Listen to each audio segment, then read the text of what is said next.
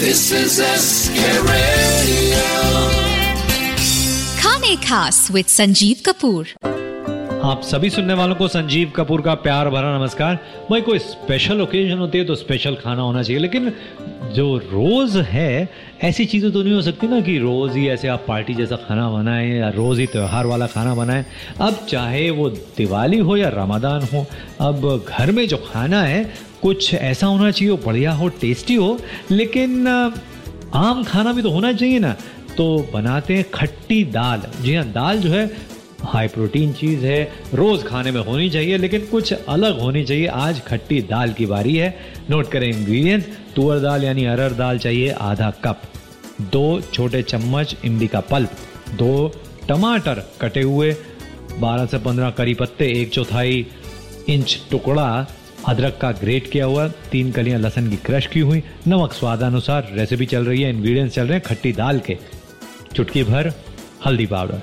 आधा छोटा चम्मच लाल मिर्च पाउडर।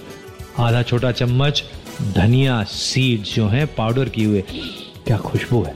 दो बड़े चम्मच बारीक कटा हुआ हरा धनिया, दो हरी मिर्च, दो तीन टुकड़ों में टूटी हुई। तड़के के लिए दो चम्मच बड़े देसी घी के, छह कलियाँ लहसुन की, दो सूखी लाल मिर्चें, जिसमें से उसकी डंडी टूटी हुई और ये टूटी हुई। और एक चौथाई छोटा चम्मच जीरा। इंग्रेडिएंट्स हो गए खट्टी दाल के। खट्टी दाल बनेगी बढ़िया सी तुरंत बनाएँगे। थोड़ा सा इंतज़ार करें। मैं संजीव कपूर जल्दी वापस आता हूँ इसकी रेसिपी लेकर। आप कहीं ना जाए। Like this Soch cast tune in for more with Soch cast app from the Google Play Store welcome back सभी सुनने वालों को संजीव कपूर का प्यार भरा नमस्कार। आज की रेसिपी खट्टी दाल। खट्टी दाल बनाने के लिए भाई आप तैयार हो जाएँ और प्रेशर कुक कर लें तूर दाल को ढाई कप पानी के अंदर, आधा कप दाल है, ढाई कप पानी डालें और उसमें एक काम करें, प्रेशर कुक कर रहे हैं तो पानी के साथ साथ इसमें डालें टमाटर, थोड़ी करी पत्ते, अदरक, लहसुन और इसको अच्छी तरह से गलने देना है और तीन चार सीटी आने दें, घबराइए नहीं और फिर कुछ देर जब ये पक जाए, प्रेशर कम हो जाए तो इसका ढक्कन खोलें और इसको आप एक मोटी छन्नी में से छान दें जी हाँ ये दाल ऐसे ही बनती है।